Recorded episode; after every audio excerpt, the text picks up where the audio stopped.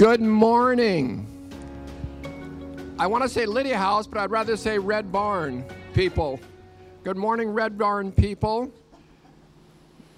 Luann, open it up for us. And then she needs the mic. Last week, last week, uh, we talked about Daniel, and uh, in Daniel, we talked about how he prayed, and what he did is he asked God to forgive him, even though he was praying for the nations, his nation, his people. And he asked God to forgive him, and then he prayed to God to listen to his prayer. It's like he was saying, God, uh, here I am, listen. So he's being emphatic. It, it's not casual, it's uh, concerted, it's, it's emphatic, it's effectual and fervent, is what we call it in the New Testament. And then he says, Oh Lord, hear. So he's bringing attention to what he's saying. He's asking God, hear what I'm saying. Hear me. And then he says, for your sake. For your sake. Wh- Why would it be for God's sake? Because God has a reputation. And the reputation uh, of, of God and his people right now is, is coming under attack. There's no question about it. And so then, what is our next step? It's like, okay, then what do we do? Okay, so we're going to turn to Ephesians. That's what we're going to do. Thanks. We both help her here. Yeah. And in Ephesians, it says, pray. Pray. Same thing Daniel's doing. It says, pray at all times, on every occasion, in every season, in the Spirit, with all manner of prayer and entreaty. To that end, keep alert and watch with strong purpose and perseverance, interceding in behalf of all the saints, God's consecrated people. God's consecrated people. Okay, who are we praying for? Who did Daniel pray for? He prayed for his people. And so that's what we're doing here this morning. Lord, we're praying for our people this morning in Jesus' name. We ask you, Lord, first of all, Lord, we ask you to forgive us for whatever we have done. And every day, Lord, we make mistakes. But every day, Lord, we are under the blood and you forgive us because of what Christ has done for us at the cross. He said it is finished, and it is finished. And as we look expectantly to Him, Lord, we have the answers. We have the deliverance. Lord, we even have the healing. And if not in this world, because sometimes it is sickness is unto death, then we have the healing in the next. And even people that we lose, Lord, we don't. Because our God is a God of the living and not the dead. And so, Lord, we, we pray now for our people that you would send revival, that you would send deliverance, and that you would send healing in the name of Jesus. Lord, revivals have been on the top end with just preachers and, and people like that and revivals have been on the the crowd end with people in the street lord this one i want everybody lord everybody from top to bottom to be in this revival in jesus name and Lord, we ask you to be with us this morning as we worship you in, in music and we lift up your name to glory and to honor. In Jesus' name, we ask you to be with us in the uh, assembly and the preaching as well. In Jesus' name, we thank you, Lord, we, that we get to worship you this morning. Amen and amen. Amen. Have you ever gotten the idea that Luann loves the Word of God? I mean, has it? Have you ever seen that? Is it visible? It's wonderful that she loves God's Word. Did that rub off on any of her kids? I know, I know Matt. I used to work closely with him. He'd preach at Lydia House, and Nate and Steph. So it rubbed off. Yeah, that's wonderful. Yes.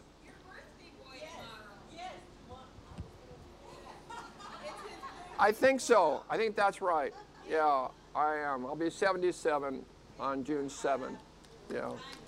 Yeah. Yeah. Yeah. birthday to you. Happy birthday to you. Happy birthday, dear Paul. Happy.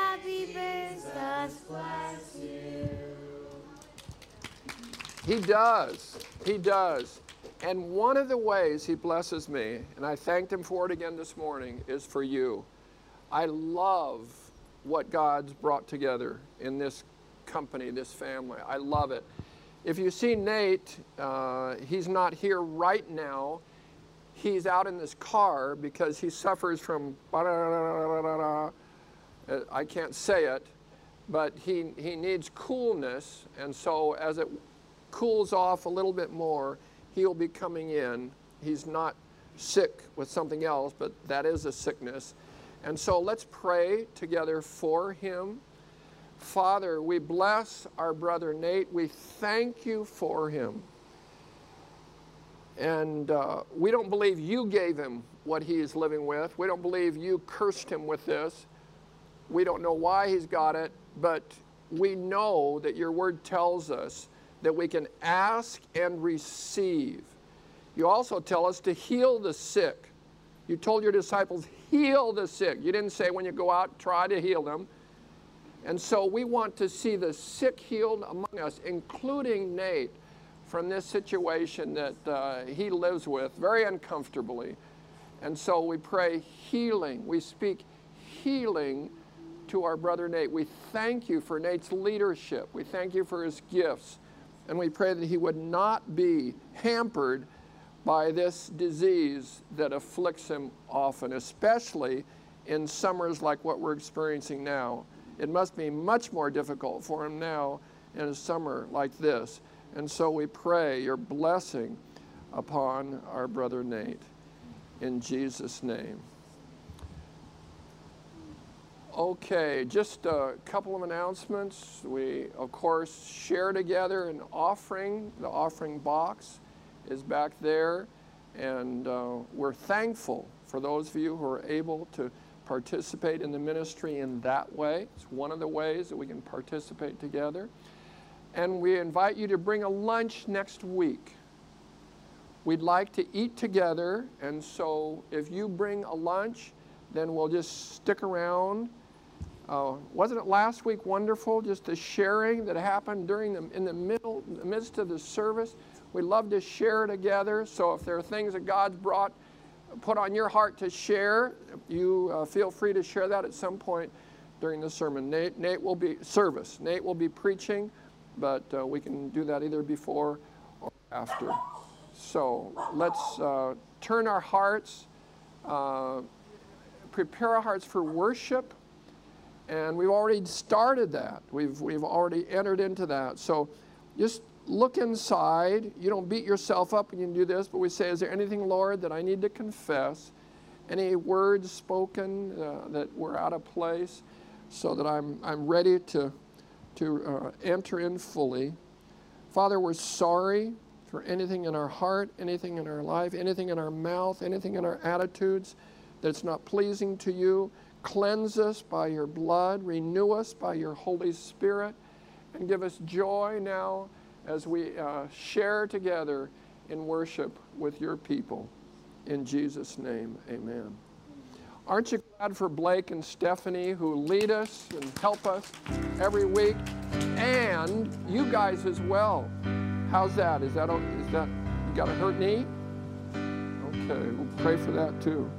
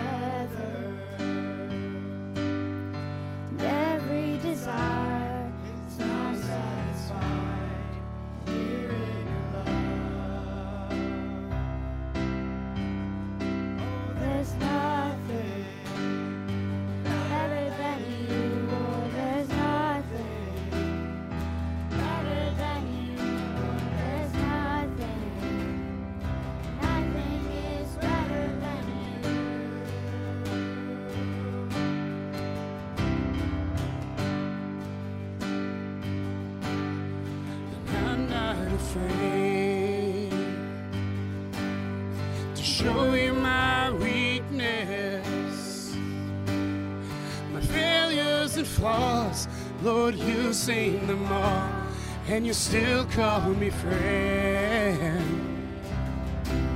Cause the God of the mountain is the God of the valley. And there's not a place your mercy and grace won't find me again. Oh, there's nothing nothing better than you, Lord. There's nothing, nothing is better than you. There's nothing, oh, there's nothing better than you. No, there's nothing better than you, Lord. There's nothing, nothing is better than you.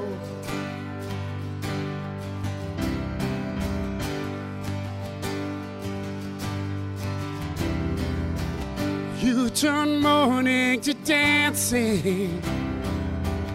You give beauty for ashes. You turn shame into glory. You're the only one who can. You turn mourning to dancing. You give beauty for ashes. You turn shame into glory. You're the only one who can. You turn graves into gardens. You turn bones into armies. You turn seas into highways. You're the only one who can. You turn graves into gardens. You turn bones into armies. You turn seas into highways. You're the only one who can. You're the only one who can. Cause there's nothing better than you. No, there's nothing better than you. No, there's nothing. Nothing is better than you. Oh, there's nothing better than you. No, there's nothing better than you, Lord. There's nothing. Nothing is better than you.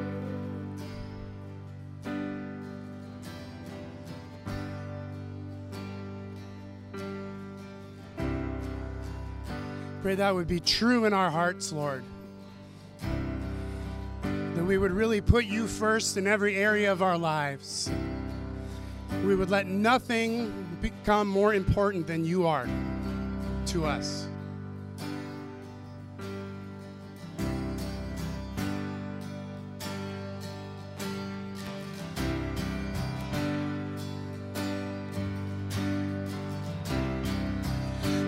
Turn mourning to dancing. You give beauty for ashes. You turn shame into glory. You're the only one who can. You turn mourning to dancing. You give beauty for ashes. You turn shame into glory. You're the only one who can. You turn graves into gardens. You turn bones into armies. You turn seas into highways. You're the only one who can. You turn graves into gardens. You turn bones into armies. You turn seas into highways. You're the only one who can. You're the only one who can. You're the only one who can. Cause there's nothing better than you. No, there's nothing better than you. Lord, there's nothing. Nothing is better than you. Oh, there's nothing better than you. No, there's nothing better than you. Oh, there's nothing. Nothing is better than you. Thank you, Lord.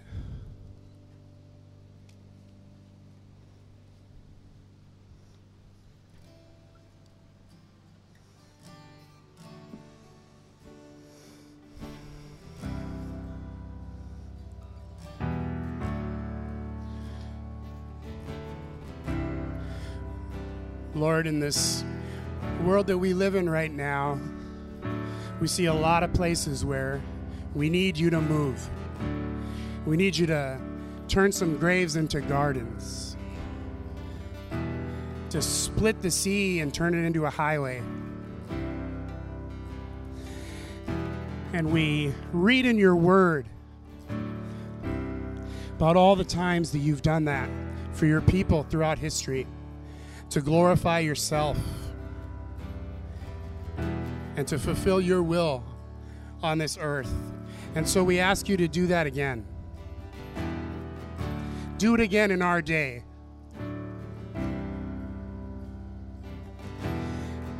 Do the things that you're famous for in the Word.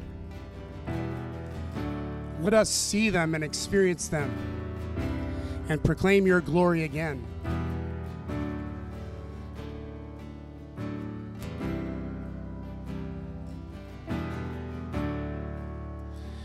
There is no fear, for I believe.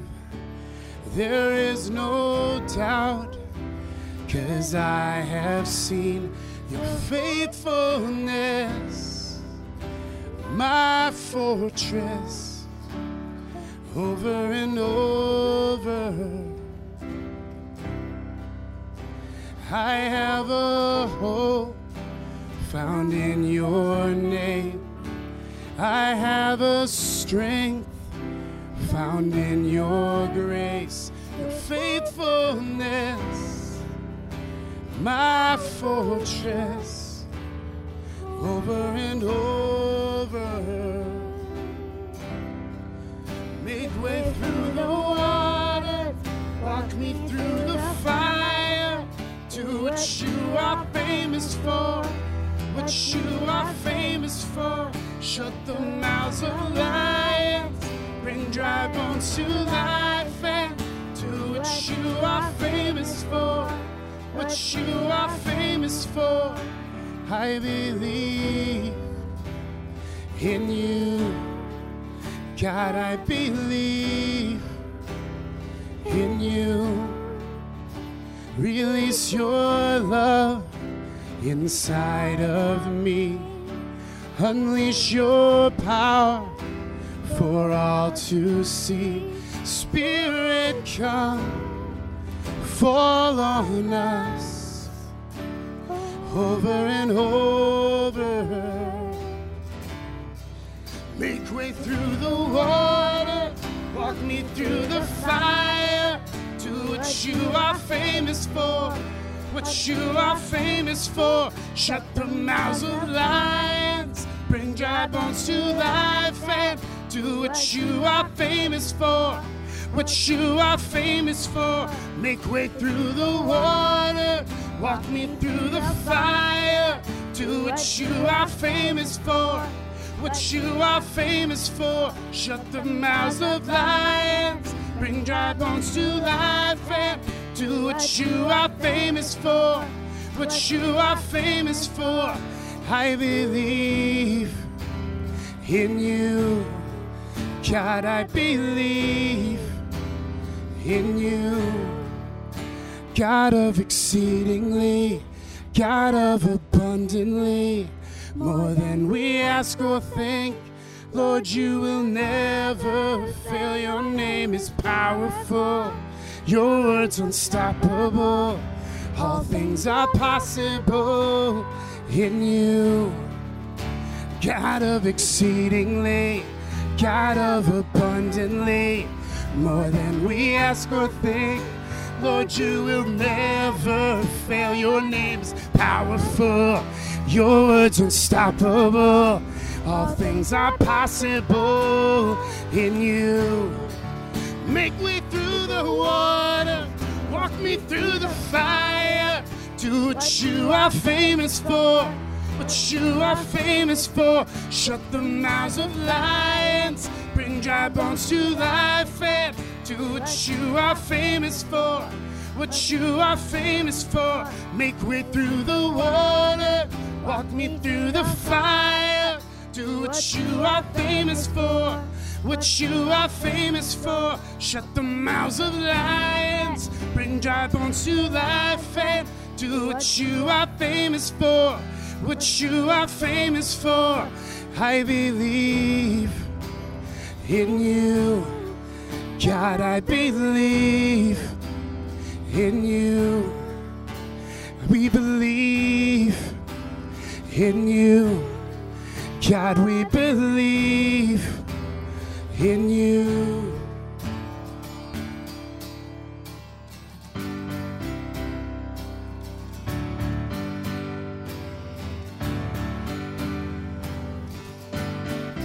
I've seen you move, you move the mountains, and I believe I'll see you do it again. You've made a way where there was no way, I believe I'll see you do it again. I've seen you move, you move the mountains, and I believe I'll see you do it again. You've made a way where there was no way, and I believe I'll see you do it again. We'll see you do it again. Oh Lord, please do it again.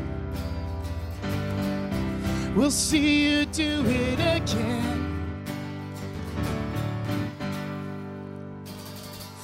Amen. Lord, do it again. Do it again in our hearts, in our families, in our neighborhood, in our cities. And show us what we need to do to partner with you to see that happen, Lord.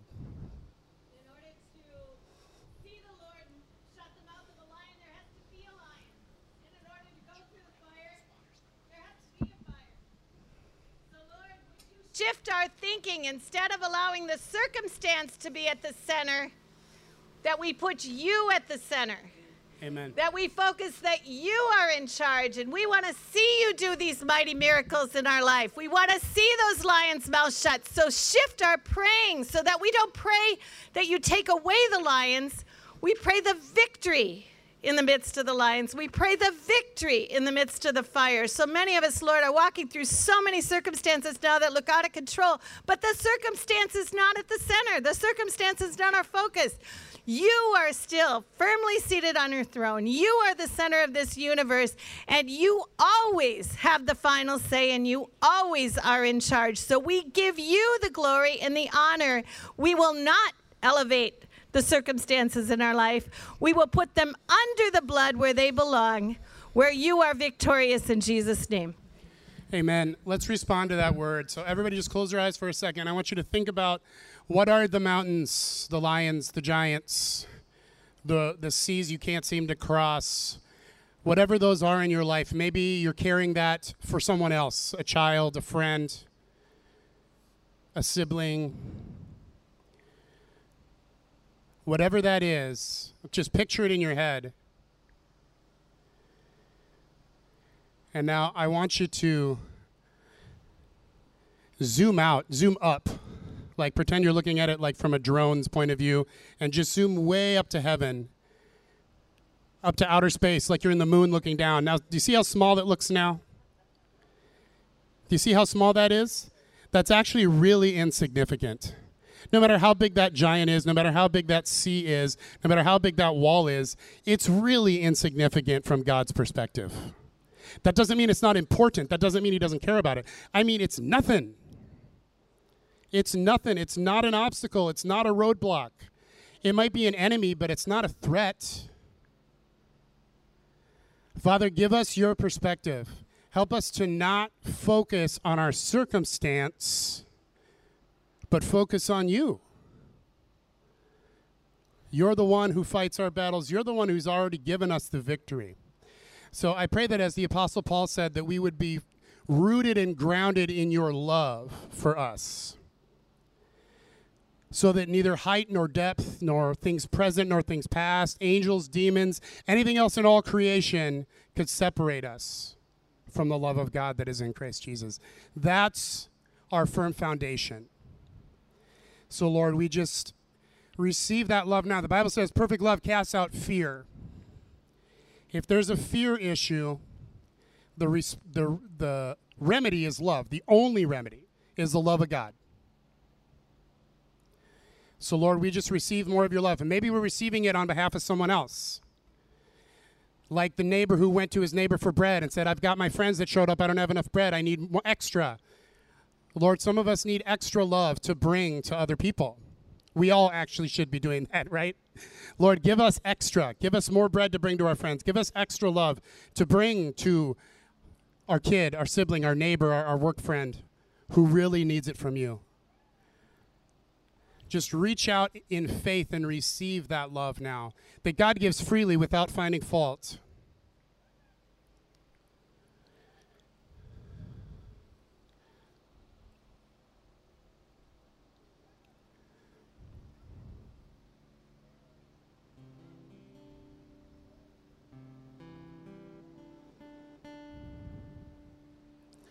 Is anybody sensing a follow up word to that?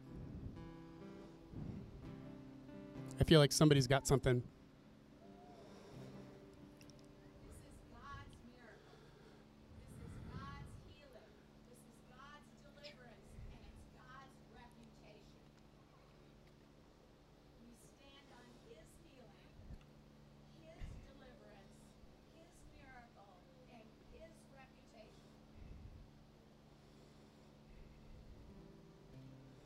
That's right, Lord. This is all about you. You're the one who does the miracle. You're the one who we want to see be famous again in this land, not us. Our names don't need to be written down anywhere but in the book of life. So we give it to you. We trust in you, Lord. Help us to surrender the things we need to surrender if there's something we're holding back or holding on to, Lord, maybe you're Lord of our life in every area except finances or except trusting you with our kids or except health. If there's any area where we haven't surrendered to you, I pray that you would just reveal that to us even now, but sometime this week, Lord, reveal to us if there's anything we're holding back, any area that we still maintain control and haven't yielded it to you.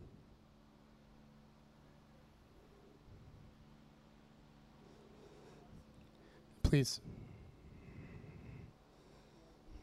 Group from Second Corinthians 4, and I think that's this is uh, apropos here. Now, this is this part is especially for us getting older. Let's say Paul and I. we do not lose heart, though it, outwardly we are wasting away a little bit. Uh, that's my thinking here. But inwardly, we are being renewed day by day. Our hearts are being renewed uh, day by day. For this light and momentary troubles are achieving for us an eternal glory that far weighs them all, even though we think it's not just light and momentary. Lord, so verse 18 answers So we fix our eyes on what is um, not seen, but what is unseen. And that picture of, of way up looking down, it was so helpful that what we see is temporary, but what is unseen is eternal. Thank you, thank you, Father. And that we have a new perspective of who you are. We know that you're on the throne and you care for us. Praise your holy name.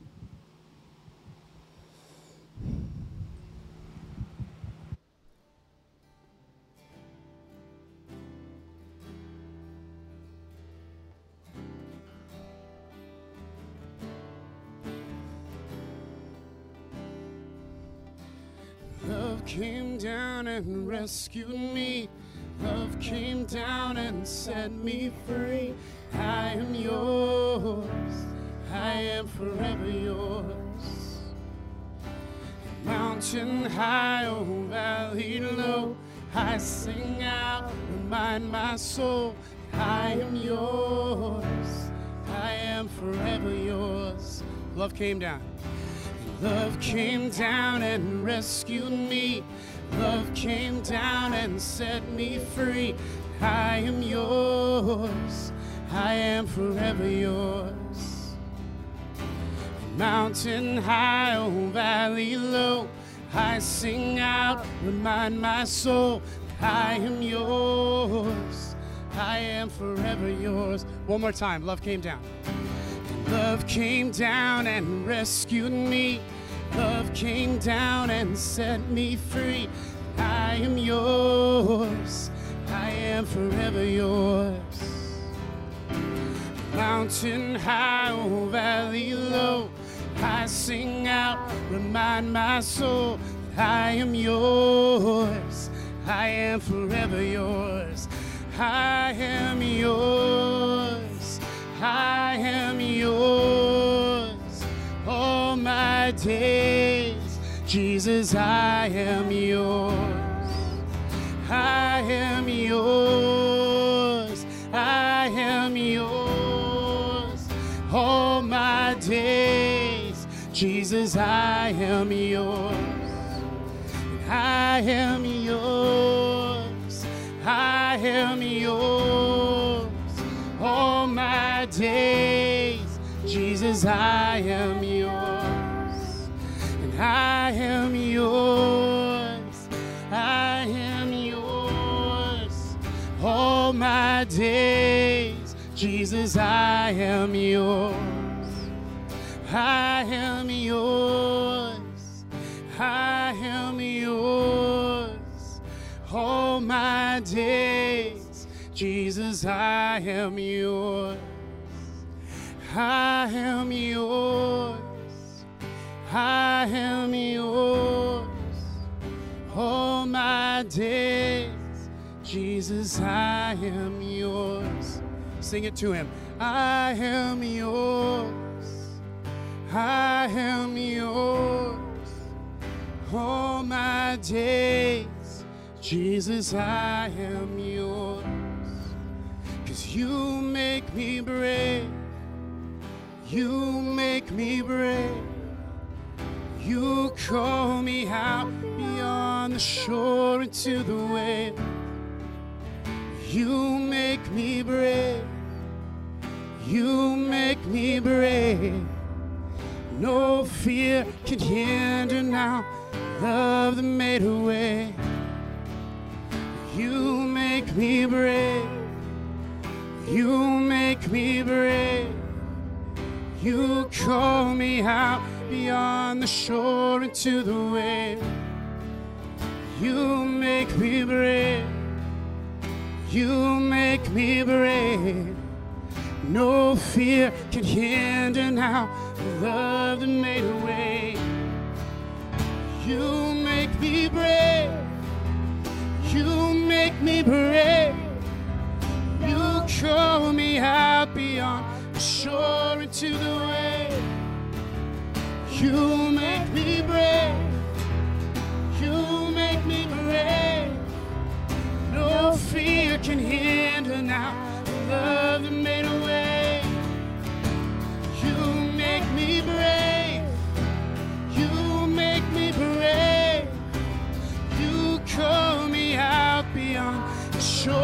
Into the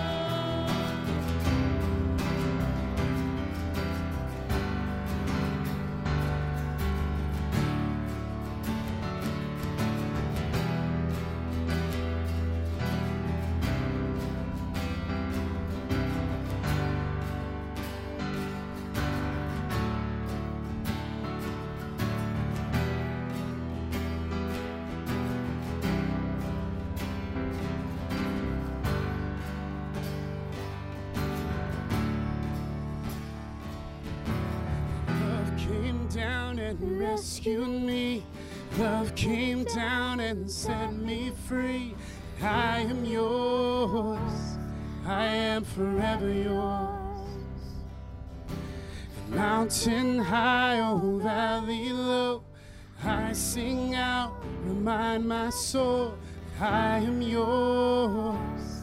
I am forever yours. One more time, love came down. Love came down and rescued me. Love came down and set me free. I am yours. I am forever yours. Mountain high, oh valley low. I sing out, remind my soul, I am yours. I am forever yours. And I am yours. I am forever yours. Oh, I am yours. I am forever yours.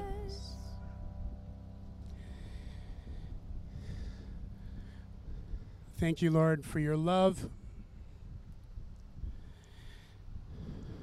Thank you that we are yours and you are ours. Help us to remember it. For some reason, it's so easy to forget when we look at circumstances or things that are going on in our lives. So, Holy Spirit, we ask you in our weakness to help us to remember that.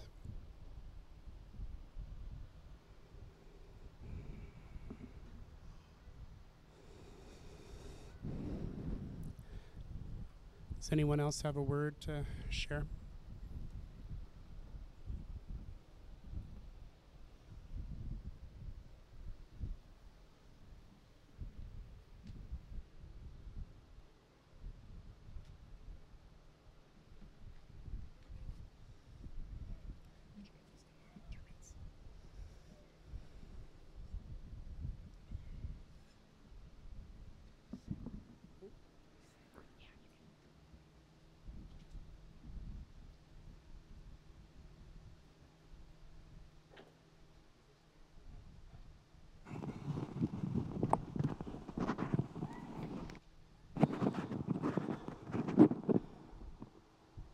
So if I look a little hot, it's because I'm a little hot. Thank you. So, thanks, babe. So, for those of you thinking it's weird for the pastor to have a wet t shirt while uh, preaching, you're right. It's a little odd. For those who don't know, I have a genetic condition called hypohidrotic ectodermal dysplasia. There will be a test at the end of the service. Uh, it means that on my X chromosome, there are a couple genes that are messed up. And some of the repercussions of that are I don't have sweat pores or sweat glands, which is also why I don't have any hair growing out of like my arms and legs. If you've ever wondered, does he wax daily? I don't. I just don't have any hair because hair grows out of the sweat pores. Did you know that? You're getting a little medical lesson this morning.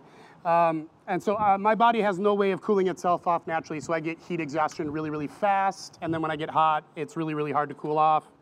And I get sick and get heat stroke and die. So we're trying to stop the last two, um, trying to prevent that.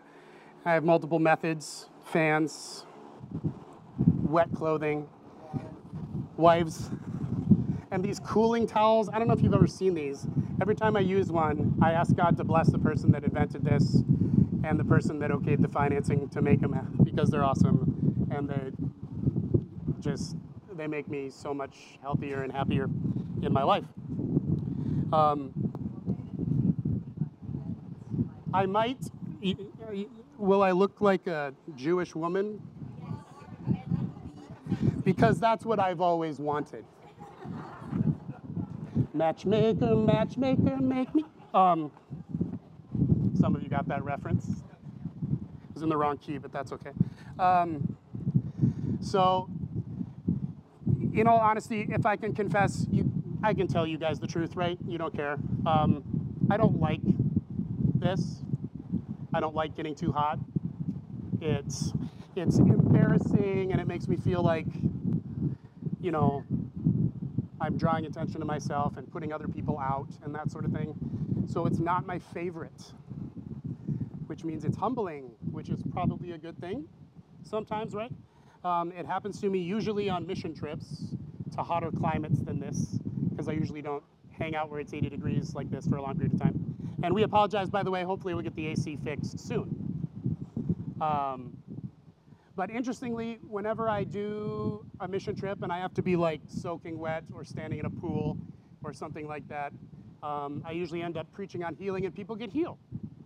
So, you know, I mean, people think it's weird that this guy who doesn't speak their language is soaking wet and looks like he's half dead and he's preaching on healing.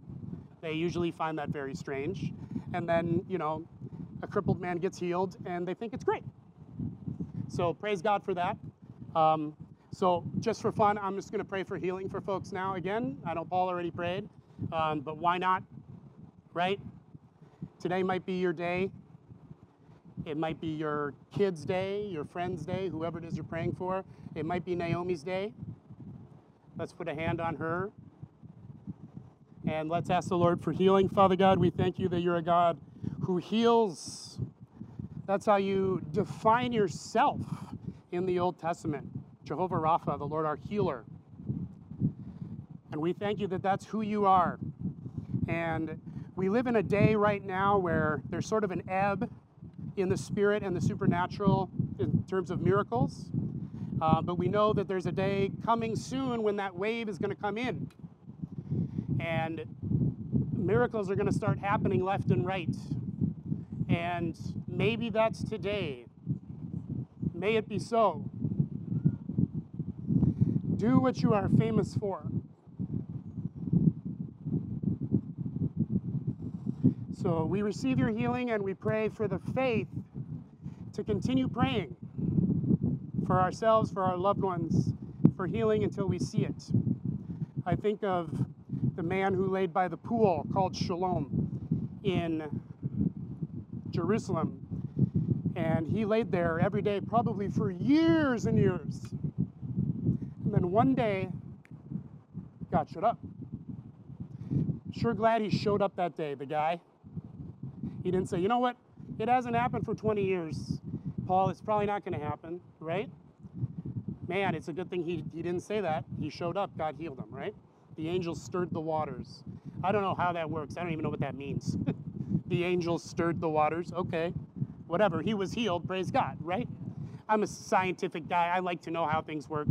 Um, God often reminds me that I don't need to know things sometimes. So we're going to continue to pray for healing. Somebody asked me a few months ago, we pray for healing every week at Lydia House. Several people have asked me this over the last couple of years. Why do we keep praying? Nobody's getting healed. And my response is, we keep praying because nobody's getting healed. We're not going to stop praying until uh, there's a Sunday. Maybe this, this Sunday will come. I would love this Sunday to come when we're like, does anyone here need healing? And no one raises their hand. I'm lying. I would still pray for healing because we all know somebody who needs healing. Like the man who goes to the friend and says, I need bread for my friends. We need healing for our friends, for our family. And it's our job to bring them to him. The guy doesn't go to his neighbor, who's God in the story, right? The neighbor's God.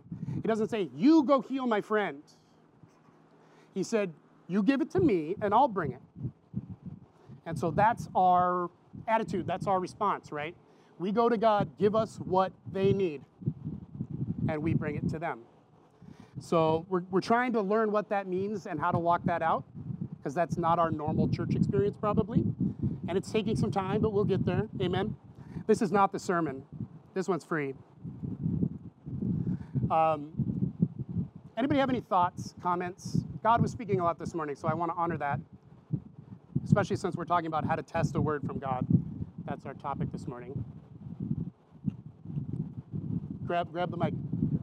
I praise God that uh, back with Steve, a while, good to see him back and having been healed. Having been healed. That's right. Steve, share. Is this one on, Brent? Great, thanks. Well, I just want to. Oh, it's on Yep, just speak up. Say thanks because you know I think we take for granted a lot our intercession for each other. Mm-hmm. Uh, I know that's one thing I've learned in the last probably three months, uh, especially when you're on the receiving end, is what I I'm thinking because if you don't ask for prayer or need prayer for any particular thing, uh, and then you finally receive it. Yeah. It's it's real interesting. Uh, when we came to the farewell party at Lydia House, uh, Paul was standing at the end of the driveway when I came up, and he said, "I hope you know that we've all been praying for you, and I hope you could feel it." And that struck me because I actually did. I I had to ask the Lord, you know, to forgive me for taking that for granted. You know, I think that's often what happens to us. Yeah. Probably for you, too. You could probably relate to this, where you're praying for other people a lot, but in in the case of healing, in, in this instance, but uh, you don't often get it for yourself. So, so I want to thank all of you, especially the ladies, for praying so much. Uh, I'm not going to go into too much detail what this thing is with me, but it's a progressive healing going on. Um, and for those of you who didn't pray, I forgive you. God, But you can start God now. forgives you for sure. So, But you can start now. but yeah, go ahead. You Because can. he's not all the way healed yet, so he needs more prayer. Well, maybe we should at least say this much is that uh, when Steve went in the hospital, um, his white count was over 20,000. And at his age, that means you have less than an 8% chance of survival. So, and he's healed of staph. There are still things down the pipeline that we're praying for, but he's healed of that. Yeah. The doctor said Yeah. he almost lost him. The doctor said they'd never seen an infection like that ever. Yeah. The, the infectious disease doctor said he had never seen Staphylococcus aureus in a bladder, ever. So, So you're rare. Congratulations, you're rare. That's what you want, right? Paul. We have a recent healing testimony. Um, back in May, we went to Missouri, and they do healing ministry there. They have a regular weekly prayer service for it. And so Adriana wanted to go for prayer. And in my mind, I had told her, Will you pray for me to be healed of allergies? Because this year was really, really bad to the degree where I couldn't like leave the house without some sort of nasal medicine just because it would be so overwhelming. I'd wake up in the middle of the night, couldn't breathe, had to sit up. It was really uncomfortable. So I told her in my head, but I didn't actually tell her, Will you get will you stand in the gap for me for prayer? Because I was working the whole week and couldn't make the service. So I'm working at my desk, and she had gone to the service, and all of a sudden my nose popped, and I w- and I was so distracted by work, the Holy Spirit actually had to quicken me, and He goes, "You just got healed." And I looked down at my watch, and it was the time of the service, and so I texted Adriana. I said, "Hey, did you by chance pray for healing for me?" And her sister had the phone, and she said, "Well." she's up front getting prayer, and he did just call out allergies, so maybe she. A- well, long story short, she the guy called out allergies and like really like specifically, and in her head she's like, "Oh yeah, Lord, just heal Paul." And then she kind of stopped and went and kept getting healing for herself, and she had an encounter with the Lord. Well, in like matter of moments, my nose was like completely opened, and it's been dramatically improved ever since. So the Lord is good even when you don't realize you didn't ask for it.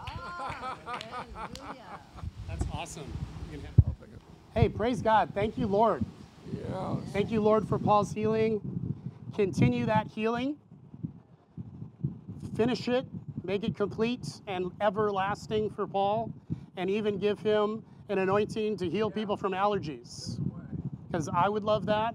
My son would love it. My wife, half, most of the people I know in Minnesota, this area is just really tough for allergies. So you would be a hot commodity if, if God did that. So do it, Lord.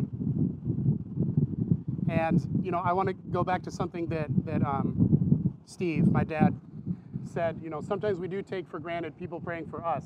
Minnesotans, this is true. You probably know this. Minnesotans are great at giving. We're one of the top states per capita for charitable giving, donating time. We're a very giving people in this area, right? Regardless of race, people who live here, I think it's a gift from God. I think God's given us a gift of generosity. We're good at giving. We're not as good at receiving all the time. There's this Scandinavian, oh no, I, I'm fine, I don't need that. It's let, let's let's pray for that person. I'm okay. Anybody ever felt that way or seen that in someone else? No one's honest. Karen's honest. Thank you. Uh, most of us do that, right? And we think of it as humility, but it's not. If God says, hey, you need to be healed too, then it can be false humility. It can almost be pride sometimes. Oh, I don't need prayer. That sounds more like pride than humility to me, right? And so this is something that I think we can work on as a church, as a people, to get better at receiving. Receiving from the Lord, receiving prayer from other people. Did you want to share something, Ron? Do it. Somebody get that man a microphone. It's just a petty thing, but I think it's a scam. I've been getting texts every day about something about oh you got to you're you, you got so much money coming.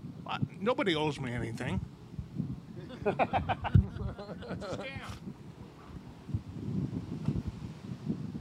So let's get better at receiving. It can be tough. So anybody who wants to, just pray with me and receive this prayer. Holy Spirit, we ask you that you'd help us become better at receiving. And when we do that Minnesota nice thing, where we're like, oh no, I don't need it, that's okay, I don't need the prayer, somebody else can have it. I pray that you would just tap our shoulder, Holy Spirit, and say, no, why don't you receive too? Receiving is good if it's from me. And help us remember that, remind us when we need it. In Jesus' name, amen. Sarah. It's a little bit of a lack of faith. Like there's only so much. So if I take some of God's grace, then maybe there's not enough for you, which is completely not true. That's right. So it's not like I should get it and not you. It's not an either or. That's and right. in fact, if you get it, you can give it away. That's right. And so we think of it in human terms, and we can't help that because we're humans, right? So we think of it like a pie. There's only so much pie to give out, right? Well, the pie is infinite.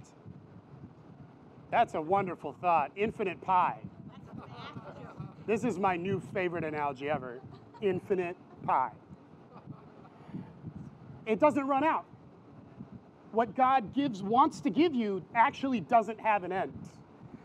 I don't want to get to heaven and for God to say, "Oh, you were great, Nate. Well done, good and faithful servant, etc. Glad to have you here." One thing though, you got about 7% of what I wanted to give you. 7%. That might actually be a high number, to be honest with you. I think God has so much more that He wants to give us than we receive. So, first, we need to be willing to receive it. We need to get better at that. And then we need to start asking God for it. And then we need to start seeking after it. And then we need to start knocking at the door until it opens up. That's what God teaches us. I'm going to preach on that in a couple weeks. You've all heard that passage, though. And what's that passage about? It's about the Holy Spirit.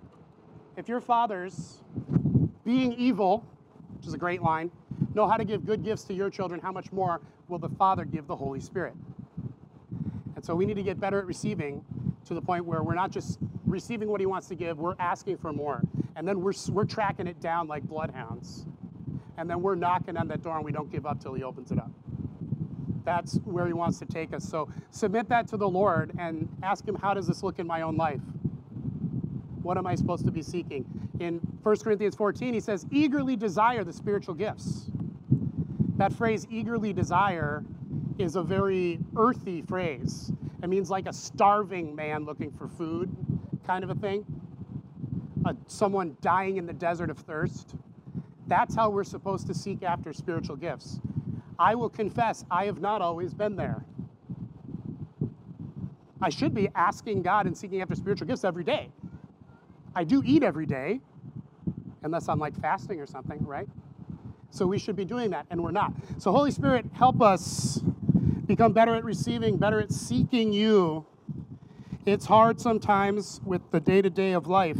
It's easy to, in this world to get distracted. I pray that you would help us keep our eyes on you. In Jesus' name, amen. So I do actually have a sermon for real. That wasn't a joke. We might not get to it. I don't know. We'll just see what happens. Um, so last week we had one of our what will become monthly uh, 1 Corinthians 14 26 services. We're calling them. Uh, in that passage, you remember from last week, uh, the Apostle Paul says, when you get together, everybody brings something. Everybody brings something and share it with each other. And so we're trying to walk that out. We're trying to be faithful to what we feel God is calling us to do, which is to do that every month. And we're stumbling towards something, and we're still learning how to do it, right? For example, I am asking the Lord to show us how do we do that for more introverted folks? Because it's easy to see how a more extroverted person, oh, I'll come with something to share. I love sharing things. But what about the other half of us who are like, I, I'm not like super into sharing stuff. So where does that leave me? Okay? So we're trying to figure that out. Maybe you can help us figure that out, and we can all figure this out together. How can we all bless each other, you know, contribute to what's going on, encourage each other, and share despite being different, having different experiences and different personalities, and that sort of thing. So if you have some thoughts, share them with me. we are very teachable, or trying to be, um, as we follow what the Lord is calling us to do. And in that verse, one of the things it says is, let two or three people give a prophetic word, and then the rest of you weigh it. So it says, weigh it, weigh the prophetic word. And so the, that picture there, weigh, is a picture of the Greek idea of justice. You guys have seen these statues in front of courthouses. It's a nice lady with a blindfold on and the scales in her hands. You've seen that? That's an old Greek representation of justice. And so when Paul says the rest of you should weigh it, that's like weigh it on the scale to decide if it's true or not. By the way, she's blindfolded so that she's not prejudiced by what she sees, so that justice doesn't dispense justice based on skin color or status or beauty or anything like that. They just dispense it based on the weight of what's going on. And so Paul says, wait, weigh the words that come, judge them, test them to determine whether or not they're from God or not. Okay? And this isn't just for prophetic words, it's for teachings. You hear a teaching, you're like, I'm not sure about that. This is the same process, okay? Um, you read something from Scripture you don't understand. You, uh, let's say you're praying about a problem you have. Maybe you're looking for direction, you're looking for guidance, you're praying. And maybe right then, or maybe sometime later that day, a Bible passage comes to your mind, a story, and you're like, oh, that sort of relates to what I was praying for. Okay. Is that just my brain connecting the dots? Or is this God speaking to me right now? Is he giving me a Rhema now word using the Logos scripture word of God? Is he speaking to me right now? Which one is it? I don't know. And so it's good to learn how to test these things, how to figure it out. Is the Lord speaking to me or not? And I've got 12 steps. And we don't have 12 steps worth of time, so we're gonna we're gonna go a little quick. Um, that being said, if you have questions or want to ask stuff, please do, because that's more important than me getting through my notes. That's only important to me.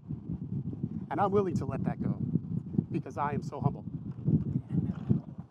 Step one humble yourself. Whoops. Um, so, out of the 12 steps of how to test whether or not something is true, something is a word from God or not, step one is humble yourself. The issue, I apologize for all the wind noise and appreciate your patience. Um, could you do that? Thanks. And thank you to my wife, who's wonderful. She knows, but she likes hearing it.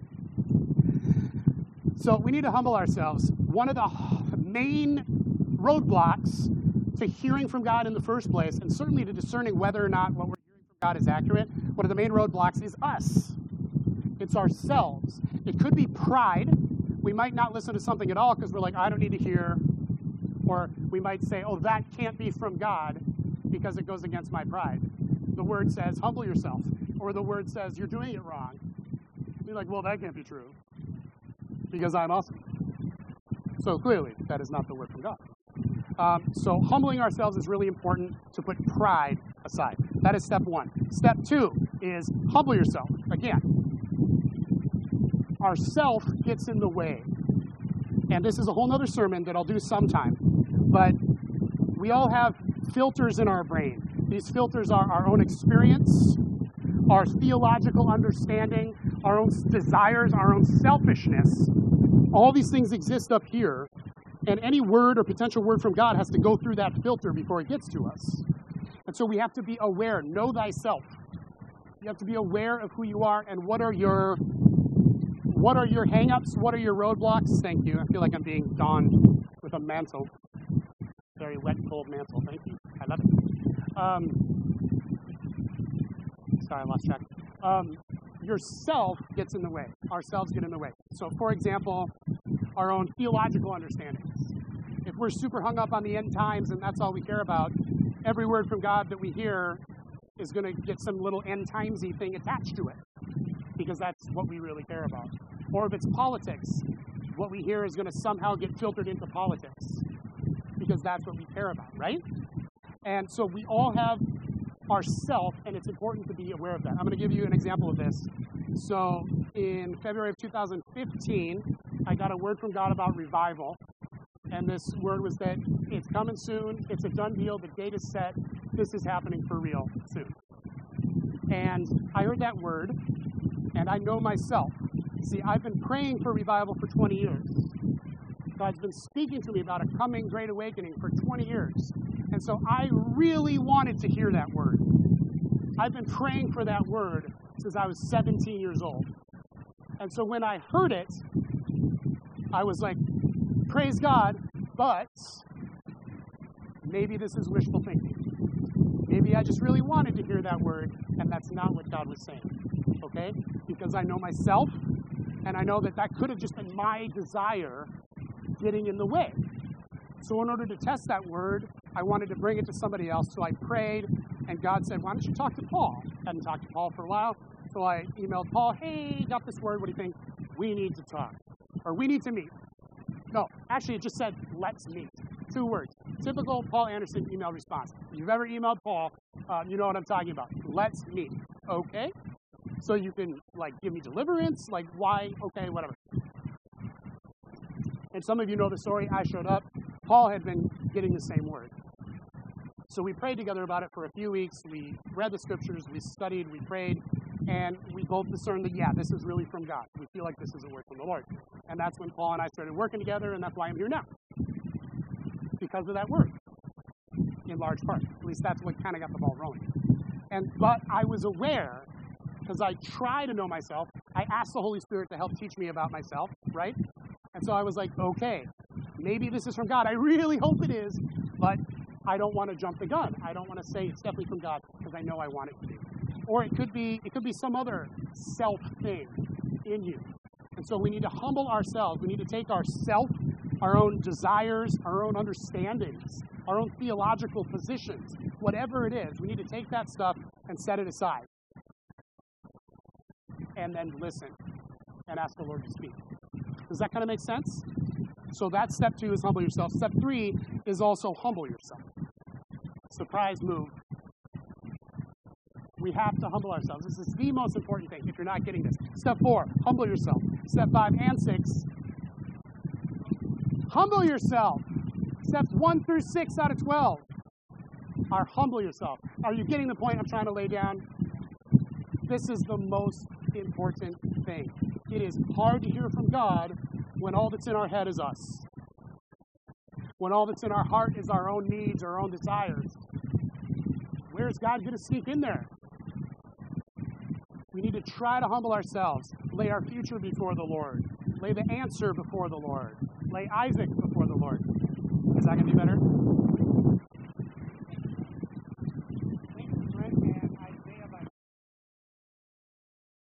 Sound. Please clap.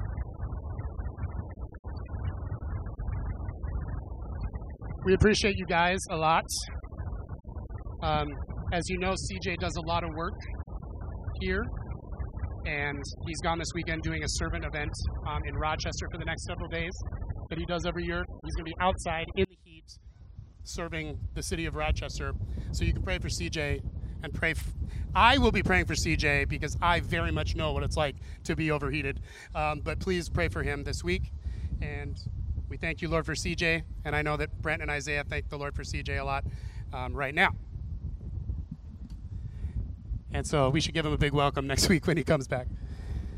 So thanks, guys, for stepping up. So humble yourself, humble yourself, and when in doubt, humble yourself again. Always assume that you could be wrong. Always assume that you might not have heard right. Always assume that even if you heard right, you might have misinterpreted it. Be humble. And not just you, somebody else. Somebody gave me a word. Okay, praise God. I'm going to bring that word to the Lord. Maybe it's right, maybe it's not. Don't judge it one way or another, including if it's a word you don't like. They gave me a word, I don't like that word. That could be the Holy Spirit talking to you, and we'll talk about that in a second. But it also could be yourself jumping in the way, saying, that, that goes against what I want to do. No, bad word, bad, naughty. I rebuke you. The Holy Spirit's like, don't rebuke me. I'm going to keep coming at you. And by the way, when it's a word or an idea or a teaching that we don't like, it will often come from other people because we can't hear it because our self is too loud. Our biases are too loud. God is trying to tell us all the time, and we're ignoring it. Some of that ignoring is subconscious, some of it is conscious. Well, that can't be true. That's, you know. And so God will often have to send other people. There have been occasions in Scripture where God sent animals to tell people what was up because they refused to listen. And that was a prophet, right? I love that story, by the way. Talking donkeys are always fun. So, step one through step six humble yourself. That's the first step to testing whether or not a word is really from the Lord. Step seven, you don't have to number these. Does it agree with Scripture? This is this is number one. It's no, it's number seven. I'm getting confused there. Um, does it agree with Scripture? Who inspired all the words of this? The Holy Spirit. Sunday school question, right? Good job, Andrew. The Holy Spirit.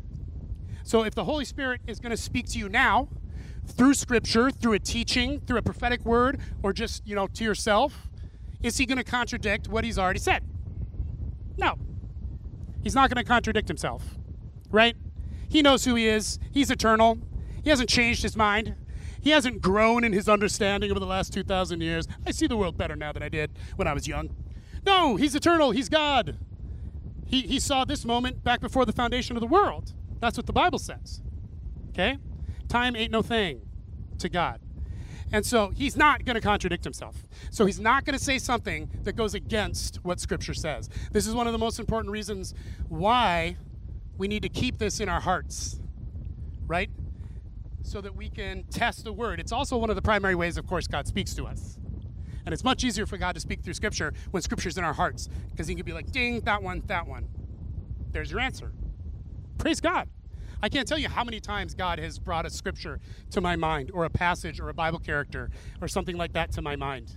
And sometimes I understand exactly what He means right away, and sometimes I'm like,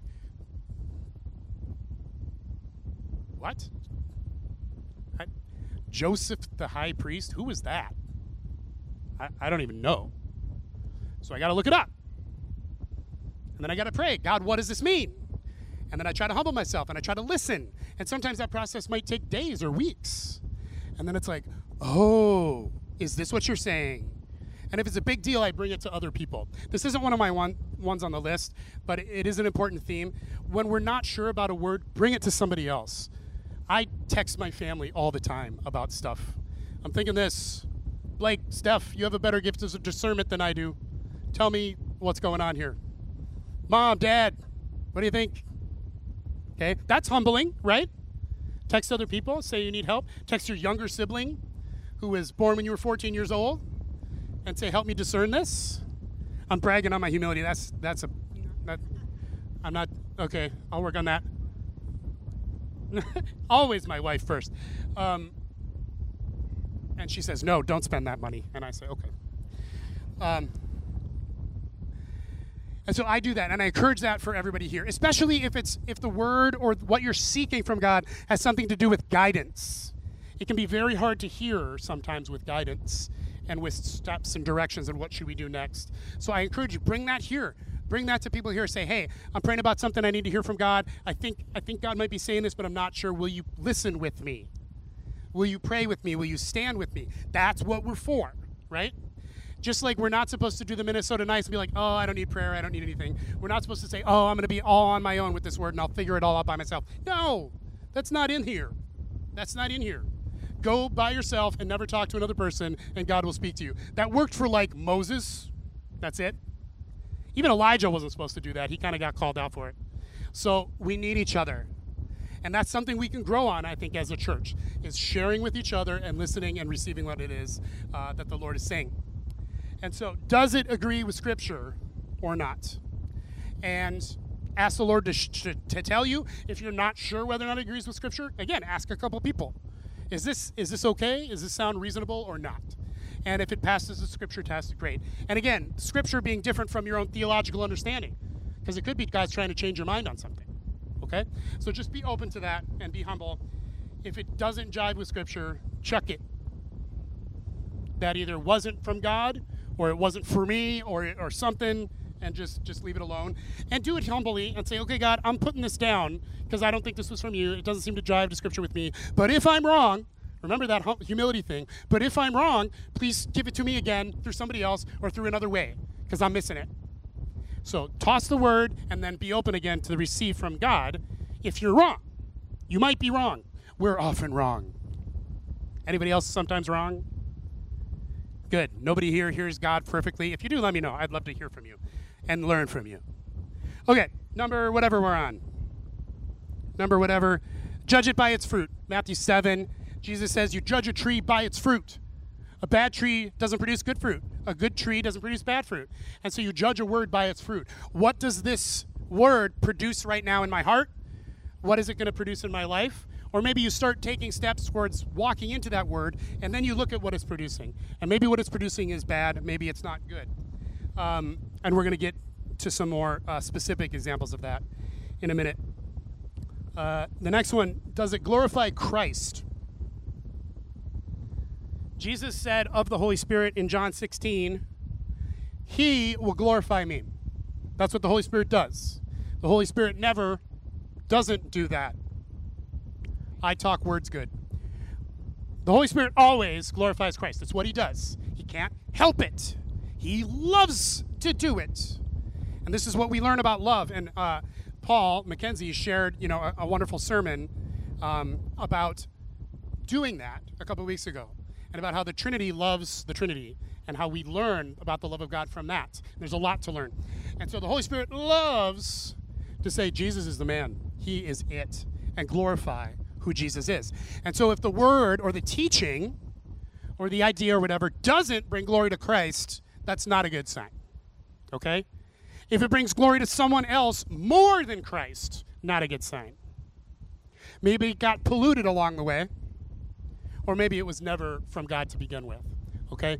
Does it glorify Christ? That's what the Holy Spirit does. And so a true word, a true teaching, a truth, any truth will glorify Christ because that's what the Holy Spirit does. He can't help it. Um, Revelation 19:10 says, "The Spirit or the testimony of Jesus is the spirit of prophecy." The testimony of Jesus is the spirit of prophecy. And that means a couple things. One, it means any testimony you give is prophetic. Any testimony you give about Jesus has prophetic power behind it. It's not just words, it's not just a story. There's a prophetic power, the same power that spoke to the whirlwind and it created an army out of dead bones. That same prophetic power is in every testimony you give to somebody else. Anytime you say, This is what God did for me, this is what He did in my life, He healed me, I could have died. Whatever the testimony is, that carries prophetic power with it. So don't don't worry about whether or not you're a good speaker or whether or not you like sharing testimonies or anything. None of that matters because it's prophetic. There's power behind it because the testimony of Jesus is the spirit of prophecy. Another thing it means is that every prophetic word is going to testify to Jesus. Every true word is going to testify to who Jesus is. They're they're inextricably linked. Okay, um, I'll, I'll keep going. So, does it glorify Christ? Next, and this is all kind of part of the fruit, judge a tree by its fruit thing. Uh, does it produce freedom or bondage? This is a big one um, that I added later on. I, I wrote the bones of this over a decade ago, but I've added to it over the years. And one is Does the word produce freedom or bondage? Sometimes you'll get a word, but it, it actually is a word of kind of legalism, or it's a word of you must do this or else or it's a word that creates some kind of bondage, the most common bondage being fear. Okay? Fear is not of God. God has not given you a spirit of fear, but of what? Power. Interesting that that comes first. He's not giving you a spirit of fear, but of power. You are not powerless. He has given you power. Love, the strongest thing there is, and a sound mind, because that's what fear tries to do. It messes with your head, right? God hasn't given you that. Perfect love is the remedy. Perfect love casts out fear. And so if a word brings fear, it's not of God. And you might hear somebody say something to you or read a teaching or something like that, but if it brings fear, it's not of God. And now, sometimes the way that happened was the word started out good and there was a little bit of God in it, but then it came through a person who attached all their own junk. You know?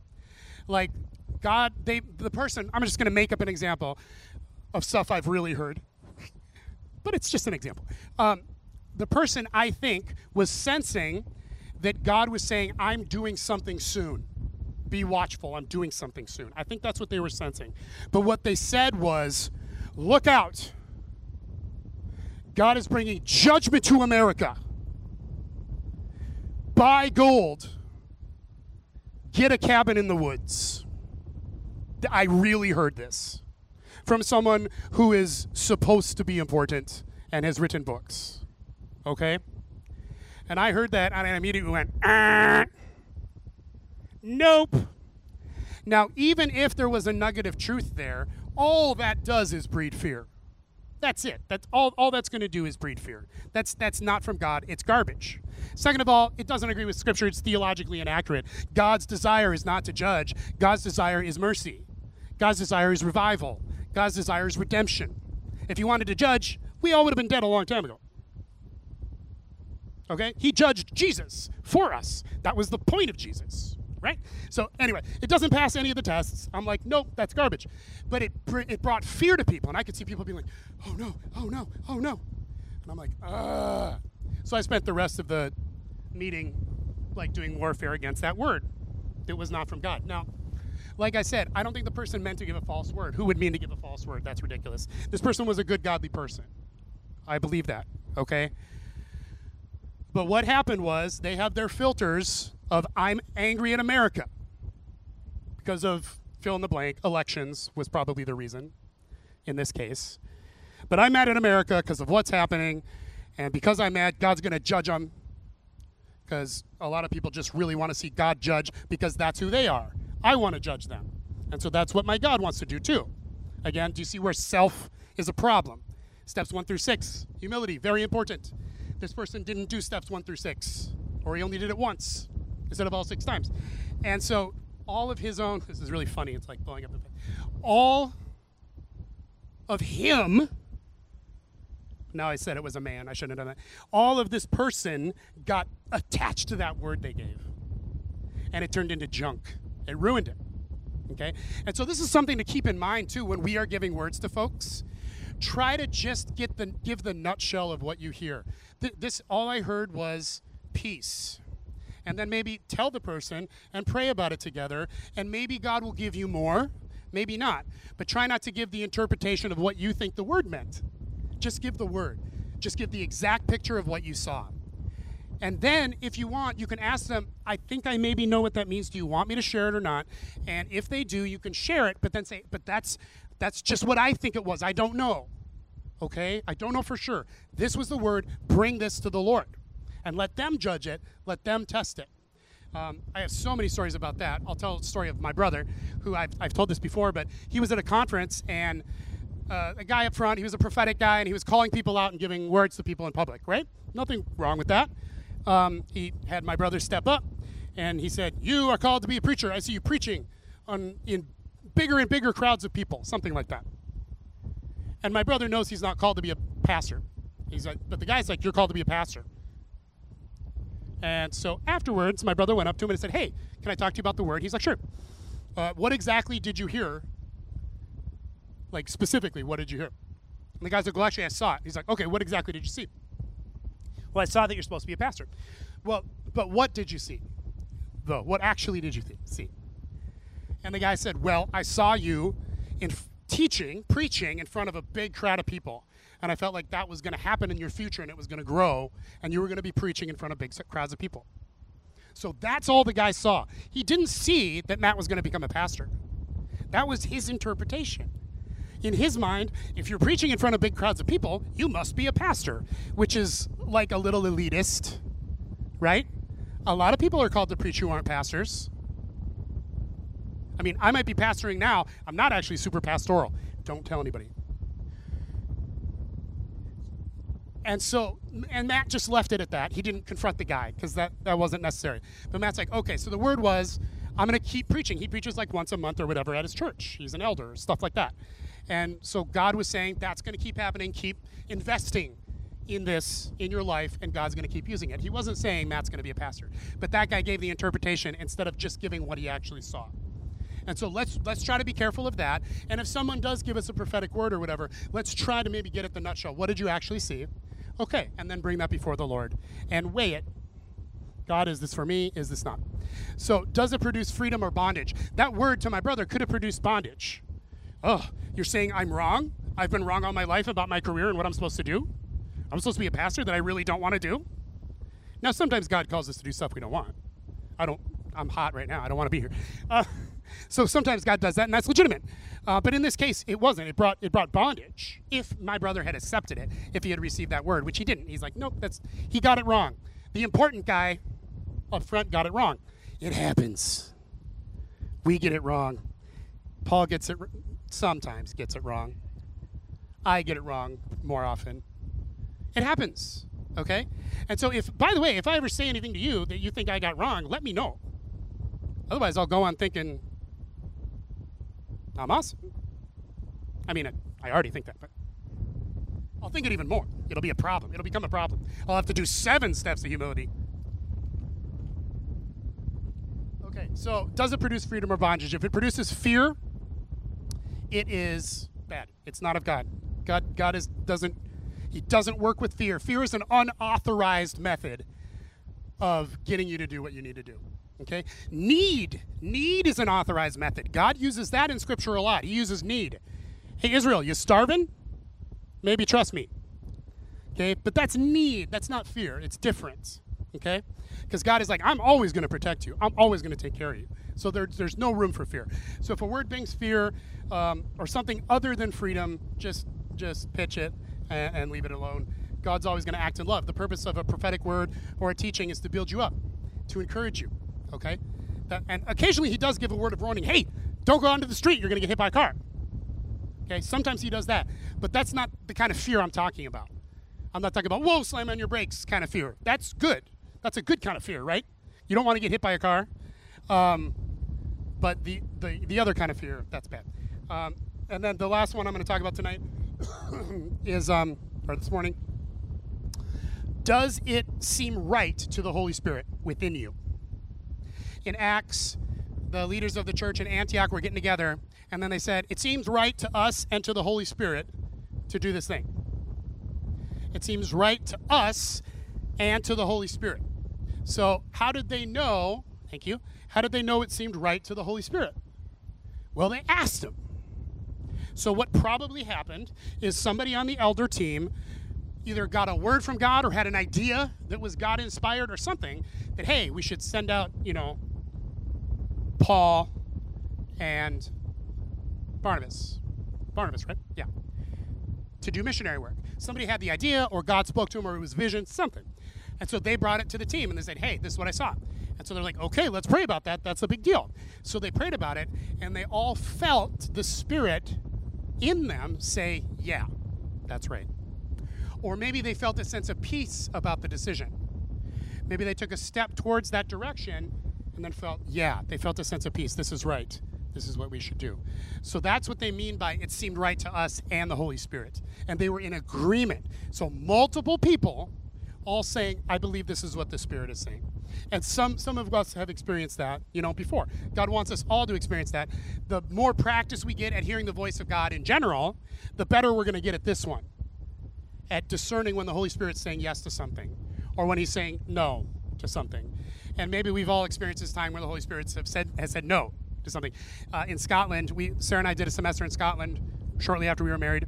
And when we first got there, we were church hopping, just experiencing, you know, what's church like in Scotland. And we uh, we went to this one church. We want we, uh, because they were picking people up from school, and we didn't have a car, so that's why we went. And we got in there, we sat in the pew, and after about a minute, I was like, "There's something wrong here. This is this is bad. This feels gross. There's something wrong." And I don't have a strong gift of discernment. We all have discernment, all of us, because we have the Holy Spirit in here. And sometimes He says, warning, warning, warning, bad stuff. Some people have higher gifts of discernment than others, right? I'm actually fairly low or middling, okay? And I'm like, ugh. And I turned to Sarah and I said, there's something wrong here, right? And she goes, totally. So it seemed to us and the Holy Spirit that there was something not good. So then we prayed quickly do we leave? Like it's about to start. Do we leave? Do we stay? And I felt okay about staying. And I was sort of curious. Um, and what we were feeling specifically is this feels culty. This feels culty. This feels like a cult. We hadn't seen anything. There was no evidence that there was some culty stuff happening. We just sensed it. The Holy Spirit in us was like, gross, super gross, go. Not good. Um, and it was totally right. By the way, I could I could tell the whole story, but uh, it was, if not a literal cult, it was super cult adjacent. You know, like they didn't they didn't use instruments. They only sang. From, and they only sang from the Psalms, and they cut out all the Psalms and parts of Psalms that had instruments in them. Because as soon as I saw what was happening, there's, there's no instruments, there's just one person singing, and we're only singing the Psalms. I immediately turned to Psalm 150, which is praise, praise the Lord with lute and harp and with tambourine and singing and loud clashing cymbals. And I'm like, how are they going to deal with this one? Oh, they cut it out.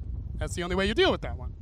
And then I checked a couple of those places where it mentions instruments, and they just cut those parts out. Anytime you start taking a scissors to this, you've lost the plot already, right? I mean, that's pretty much duh. So I'm like, okay. And I had never heard of that as like a denominational thing. So, so uh, it was weird. And it continued to be weird and weirder. And they, they had picked us up from um, the university, but they didn't drive us home. They wanted us to go with one of them to their house for like the day and have dinner and stuff, and we're like, yeah, we got stuff to do, like not be indoctrinated into your cult, for example. And so then we had to pay for a cab home because it was the other side of Aberdeen, and and we were poor, and that was annoying. But it was an interesting experience, and so I've gotten some mileage out of it as an example of hey, listen to the Holy Spirit within you, because sometimes He's going to raise that red flag and be like, whoa, something's going on. So pay attention to that. Pay attention to the warning. Pay attention to the red flag. Okay? Because it probably means something something's not right. Something's up. The Holy Spirit will do the opposite, and He will say, "This is good. This is right," even when you're not sure yourself. I was at when I was in uh, Masters Institute in seminary. I uh, was at a conference. Graham Cooke was the guy teaching, and he was teaching on something that I had never heard before, and I was like, "I don't know. I don't know about this. I'm, I'm a Bible teacher, and so, like, I have to research and I have to know and I have to conclude and understand before I'm comfortable with an idea, right? That's just me. And so I'm like, mm, I will hear you again on this, you know? Um, and so I'm in my mind starting to trail off to think about whether or not what he said was right. And the Holy Spirit said, Stop it. It's right. Listen. And so the sp- I, in my mind, was like, I don't know, tending towards maybe no. But that was, in, in retrospect, my own pride, thinking I know everything. If there's something I've never heard, it can't be God. I would not have consciously ever thought that, but eh, a little bit I thought that, right? And so that's actually what was happening, I think, um, at least part of it. Uh, but God was saying, shut up, shut up, shut up. This is good. Listen to this. It was like, "Ugh." and I was like, whoa, okay. That was like a really strong reaction. All right, I will pay attention. And it was great stuff. It's stuff I've taught here. So listen. Listen. And the more we practice hearing the voice of God, the better we'll get at listening. And so if you're wondering, is something, a teaching, a word, a prophetic word, something that you feel like God is saying to you, if you're wondering, is this true or is this not? Is this a spirit? Is this not? Um, ask the Holy Spirit within you to witness to it. And oftentimes, the Spirit will give a sense of peace. That's that's one of the big ones that a lot of people experience. You know, I don't know, but I just I feel okay. I feel good. I have a sense of peace about it. That's especially true with direction, decisions, guidance. Sometimes we have to be like, all right, uh, I think this way, and we take a step in that way. We say, okay, God, I'm not totally sure which way to go, but I feel like it's maybe this way. I'm going. Here I go. I'm going this way. Stop me if it's bad. Okay, I trust you. I trust you. And we take a step. And then we're like, yeah, okay. Okay, I feel. Sometimes we take that step and we're like, Ugh. just kidding. I, I'm going to go this way. If it's wrong, tell me. So again, humility, humility, humility, humility. That's, that's how we walk. We walk on our knees. And God wants to speak to us. We're all his sheep. Jesus says, My sheep hear my voice. They learn to recognize me. They won't listen to another voice because they don't recognize that voice. They listen to me because they recognize the voice of their shepherd. And so, the more we learn how to hear God's voice, recognize the Spirit within us, the more we're going to be able to test the word well and to say, That's good. That I'm not sure about. That I need to talk to my friends about. This one I don't think I could hear even if I wanted to because it's too much of me, too much of myself. I need to ask other people to help me with it. Um, I'm gonna close in prayer and say the benediction because we're we're there time wise. But then afterwards, if anybody has any questions, you're welcome to ask. Father God, I thank you that you speak to your people, and I thank you that you make it clear in Scripture how we can test whether or not something is from you or not. To know is that Scripture I thought of after I prayed? Is that Scripture just something in the Bible that I've read that my mind connected, or is that Scripture? Something you're telling me right now through your Holy Spirit. I thank you that you will lead us and guide us and answer those questions. We pray, Lord, that you would open up your word to us, open up your scripture. If we're not spending time reading it, I pray that we would make the time to read it more and to live in your word. And every time we, we do read the Bible, I pray that you would help us to remember to ask you to speak to us right now. Speak to us as we read. The Holy Spirit who wrote this scripture wants to speak to you today about what's going on today in your life. So, Lord, help us to do that. We are babies learning how to walk, and we're not sure how to do it, and we're a little intimidated, and we fall sometimes. I pray that you would help us. In Jesus' name, amen. So may the Lord bless you and keep you. May he cause his face to smile on you and be gracious to you. May he look upon you with favor and give you his peace. In the name of the Father, and the Son, and the Holy Spirit.